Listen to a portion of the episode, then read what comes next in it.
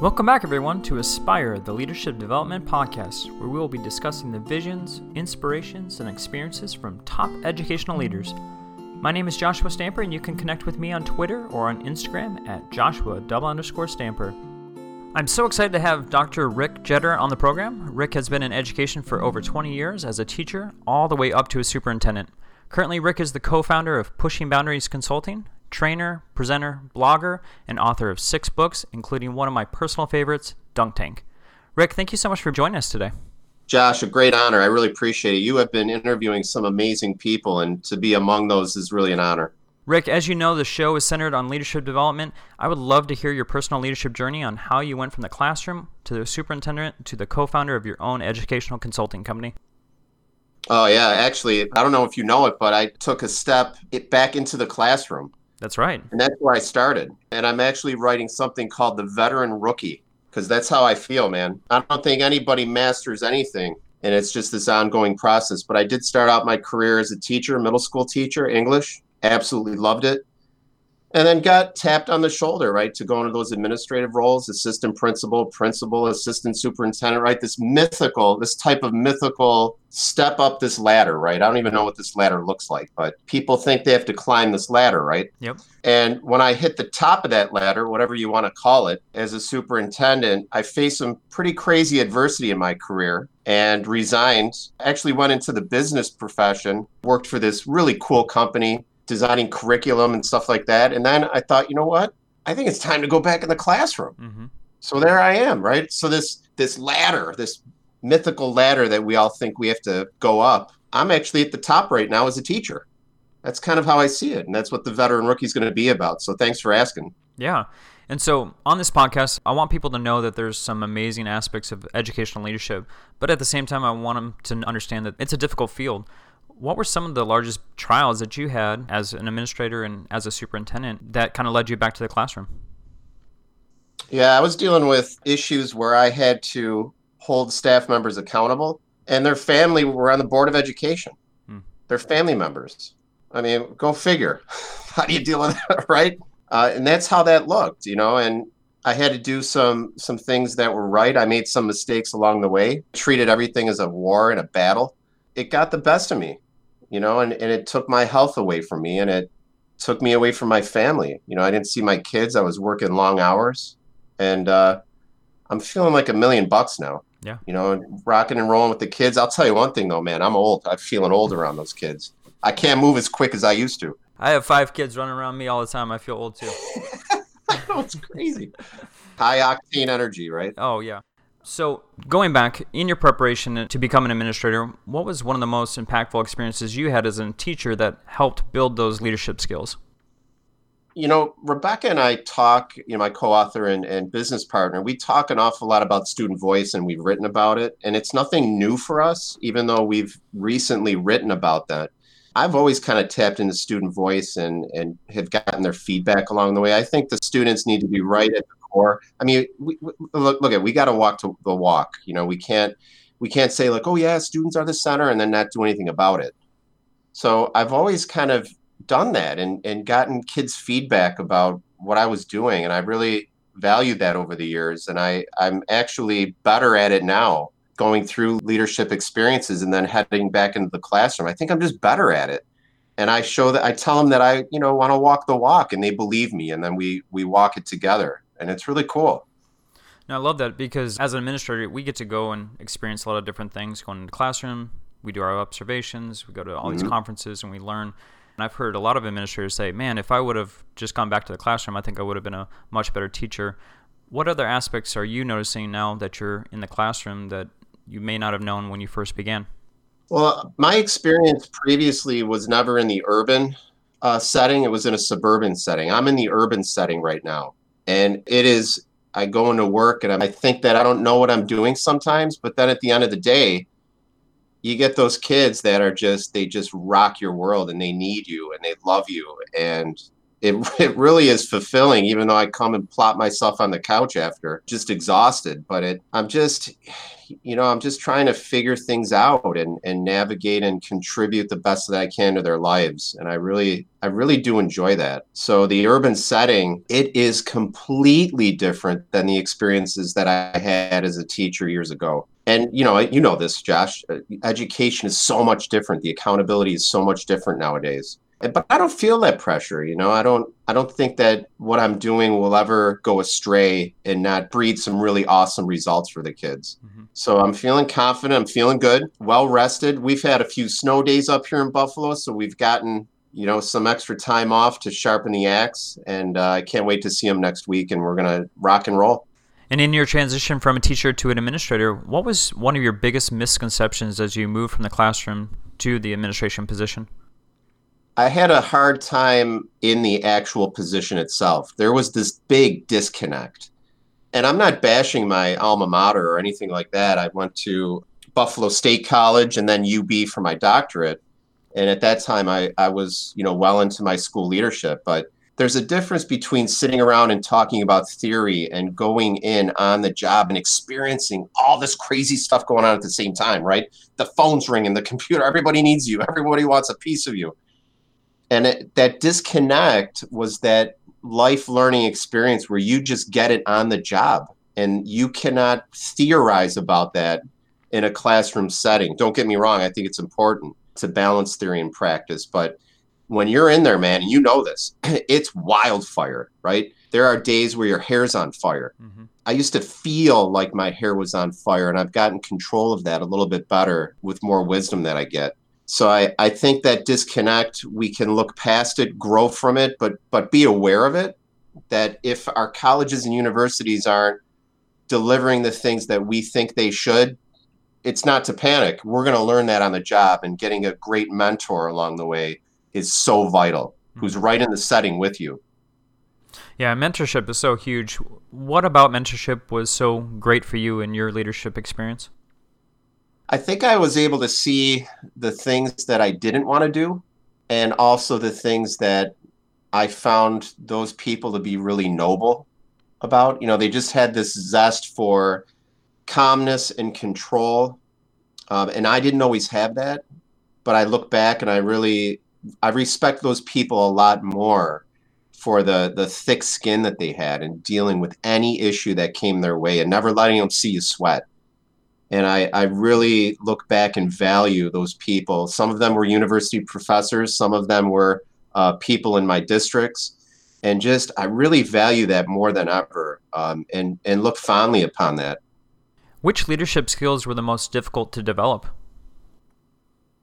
bringing people together is is often very difficult because they could be some of your parent groups they could be your board of education they could be a smaller ecosystem of people who just have a different belief system than you about how things should get done and that was very difficult for me again i said earlier i'd be a bit stubborn about what i thought was the best thing for kids and that stubbornness and I, I've learned to be better at that, to listen a little bit more and, and not be so, you know, steadfast and stubborn about issues. And I think people notice that, that it's very natural that I, I'm a different person. Um, and that's, that's how, right? It's like honey and, and get the bees. You're not going to get them with vinegar. So, nope. you know, it's so easy for us when we feel like we're right. And we're all doing the right things for kids. I mean, no one wakes up in the morning and is like, oh, I'm going to go, you know, do some terrible things for kids, but you just want to bridge as much as you can with others, and and that listening is so huge. How did you work through a lot of times when you had to make really really tough decisions, and maybe the other person involved didn't agree with those decisions? Yeah, I, I learned to apologize. You know, if I did something that really wasn't the most professional, I've learned to apologize and shoot them straight and say, "Hey, listen, you know, we've got to move forward. I'm just really sorry you know, that things went down this way. Uh, forgiveness and apologies are really important. And we don't, sometimes we don't talk about that in education because it's vulnerable. And we hide, sometimes we hide those feelings or, or suppress them. But those are two things that not only I try to practice, but, you know, Rebecca and I have written about that extensively in the dunk tank. Well, and that's one of the reasons I love this book, The Dunk Tank, is because it's real talk. It's getting into the nitty gritty of things and really uncovering the positions as they are. And so, what led you guys to write this book and come together with a bunch of different educators and kind of get their perspectives on things? Yeah, we really just we learned so much by speaking to so many school leaders across the nation, and their stories are real, and they're some of them are very tragic. Some of the school leaders are hurting. They're hurting for acceptance. They're trying to find their way, and they're struggling.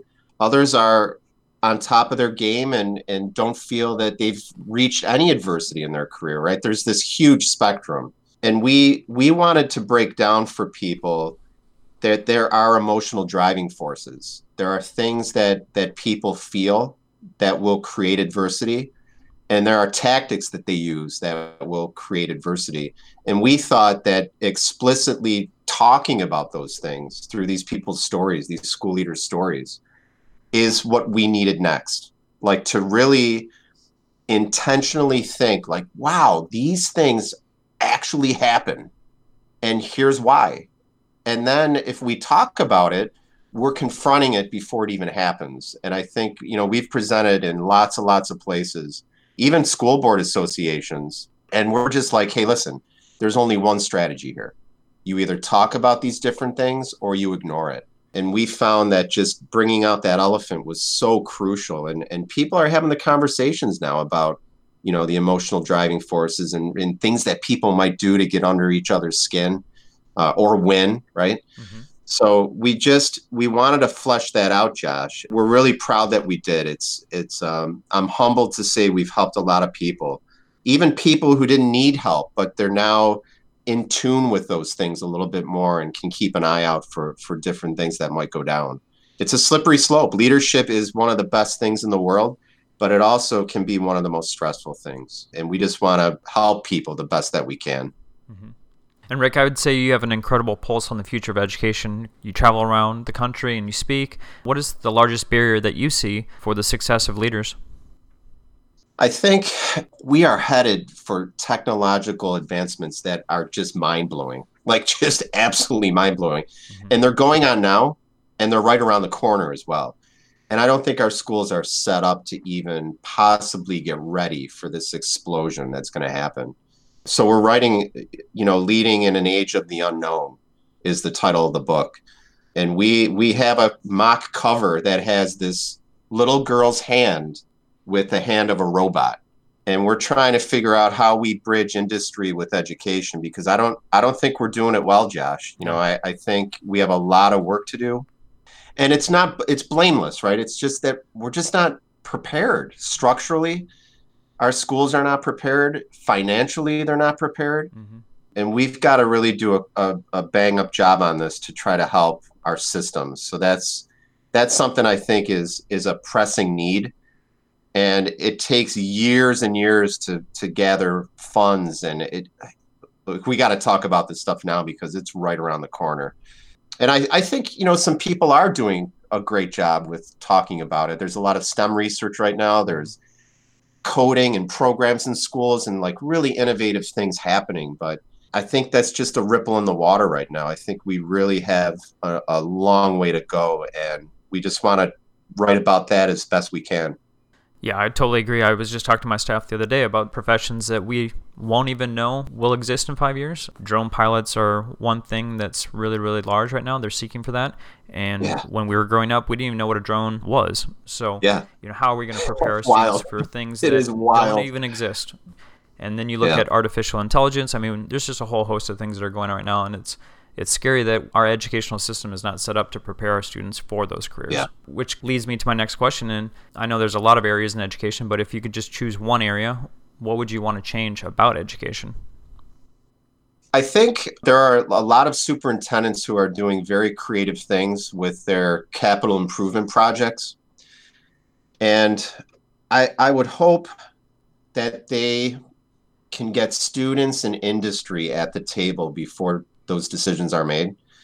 I think it's really great. You know, wow, capital project. We're gonna have this new school. We're gonna have this new building. We're gonna have a new gymnasium. We're gonna have it right. And and superintendents work really really hard to make that happen and they work alongside their business officials and their community and get the votes right to pass and get that budget rolling. But i i think sometimes we don't have industry seated at the table. Um, and that is something i would i would like to see happen more. Um, let's let's get the folks from ibm to sit with us and plan. You know let's get our local uh, businesses in there and and figure out how we can best support kids. So that's that's something I'm really passionate about, and Rebecca is as well. And what is one initiative you've implemented on your campus or at the district level that you're extremely proud of? Oh yeah, we're doing. You know, my students and I are participating in this global leadership network, um, and we're doing a lot of podcasts and and you know TV talks with kids from Argentina and and different countries we have scheduled for the spring. You know, I found it on Twitter I found this whole host of this global network and kids wanting to talk to other kids. And I've teamed up with some really great uh, teachers in Argentina. We had a blast, and we're sharing our projects about how we're going to change the world. I think it's so cool, and it's something I never did years ago. And I just, it is so amazing the connections that we have just through media. And it's just wild. I mean, you and I met through social media. That's right. It's just amazing, isn't it? The yeah. connections. And so, for those starting their leadership journey, what advice do you have for them? Yeah, I, I'm going to go back to the stubborn thing. I think we and we get really excited, right? We we want to do something really terrific for kids. We think we're right and everybody else is wrong. Looking at that and examining that, and and our passion is a really good thing, but good thing. But the delivery, just watching how we deliver it, and and not coming across as a Mister or Miss Know It All being humble. I wasn't always humble. There were days I was super cocky because I thought I was right. I think that delivery is so crucial. And you know what? We may be right about an issue, but let's have everybody kind of judge that, not not just us. And then together we can kind of move forward a little a little bit better. That that's the essence, right? That humility sometimes is it gets away from us. We have to be grounded in that. And I want to go back to a topic you brought up earlier about you know working long hours and continuing to stress out about different things. So in regards to leadership burnout, what are some strategies our leaders can use to make sure that they don't burn out? There, there's this addiction that I had to emails. I spent a lot of time always looking at my phone and walking around with my head down, answering, you know, inquiries, and and I was missing people when I was walking around with, you know, staring and trying to respond to all these pieces of information I had to push out, right? And I missed a lot of great people along the way because my head was down. That in itself brings a, a healthy balance because if you can do that stuff that isn't urgent at a later time and let it mount up, that's fine, you know, because in the in the meantime you're enjoying people and you're not missing them. I think that is so huge. Looking at those managerial tasks and putting them off for a while if they're not urgent so you don't miss people, the joy of, of people. And I've learned that over my years. Mm-hmm. In addition to your educational position, you speak at conferences, you blog, and you're very active on social media. How did you find your voice beyond your district? Yeah, I I would just, you know, start typing something that I was really passionate about. And then it turned into a blog and then it was sent out and then people were forwarding it and people were like, wow, that's really, that's a great idea. That's a neat way to look at stuff. And it's like the yellow pages, right? Let your fingers do the walking. You remember that? Yeah. Now I'm just letting my fingers do the typing, trying to contribute as much as I can to the field. And and if others want to listen and and kind of be like, yeah, I could learn something from that, then that's terrific. Even if I help one person, but I'm I'm kind of letting my fingers do the walking right now and, and the typing. I find it therapeutic as well, Josh you know some some of my buddies they go and play around at golf. They spend six hours have a couple beers you know hopefully get a hole in one or a, a, a, nice birdie. I'm at the computer typing away. I find it to be my putting green. I just love the the craft of shaping things and thinking and, and innovating. Well i don't think i'll ever stop. Well, your fingers are doing the walking because I've seen you've got several pieces of work in the works. I just wanted to give you an opportunity to highlight a few and what's coming out for you. Yeah, no, thank you very much. And I, I mentioned both of them. Uh, the Veteran Rookie is going to be really a, a, a, book about reflection and mentorship and supporting teachers, no matter if they're a first year teacher or a 20 year teacher. And then I talked about leading in an age of, of the unknown. I mean, it's just oh, it's so oh, it's so amazing the research that goes into that one and seeing what industry is doing. And by the time we write that one, it's going to be outdated. by the time it comes out, it's going to be it's outdated right now, and I'm typing it. So those are two passion projects that that I'm working on, and and the uh, tech one with Rebecca. So thanks for asking. Really excited about those projects. Oh, most definitely, and I'm excited to read them. In closing, what's the most enjoyable aspect of leadership? Yeah, you get that big picture. You know, you get to see a lot of different people doing a lot of different things. I think it's fun to see that. You know, it's fun to see improving systems from your level and the things you can you can really do to persuade others and help others to make the right decisions. So that that global lens is so amazing. It, it takes you out of your classroom and gives you that bigger picture and seeing a system operate together. That's a great end of the day kind of thing. You know, it's like, wow, the impact that that we had right as leaders on a whole bunch of people is is really it's something you can you can go to bed and tuck yourself in between the sheets and feel like wow it was a, it was a good day. And how can our listeners connect with you on social media? Oh yeah they can find me anywhere at rick jetter right? That that at symbol and rick jetter rickjetter.com you can join us at pushing boundaries. You'll, you'll find me anywhere. Just type my name in. And with pushing boundaries, I just want to give you an opportunity too to let our listeners know what that consulting company is all about. Oh yeah. So Rebecca and I started. We we really are passionate about this anti-status quo movement, and we just started messing around with concepts and ideas and and the things that we wrote and the people we want to hang around with. You know, the friends we want to make and we started growing this PLN on social media with just some amazing, amazing educators and thought leaders, right? It's like uh, Rachelle Poth and Rachel Mann and Eric Francis and just right Jeff Kubiak and Julie Woodard, like all these amazing people, Dan Tricarico, like just awesome, awesome people and authors and thinkers. And we just feel like we have a lot in common with them. So we set up a business and we're going to do a lot of really creative things in the upcoming year. Stay tuned for that. We're not even sure what that's going to look like. There's going to be a million different projects going on.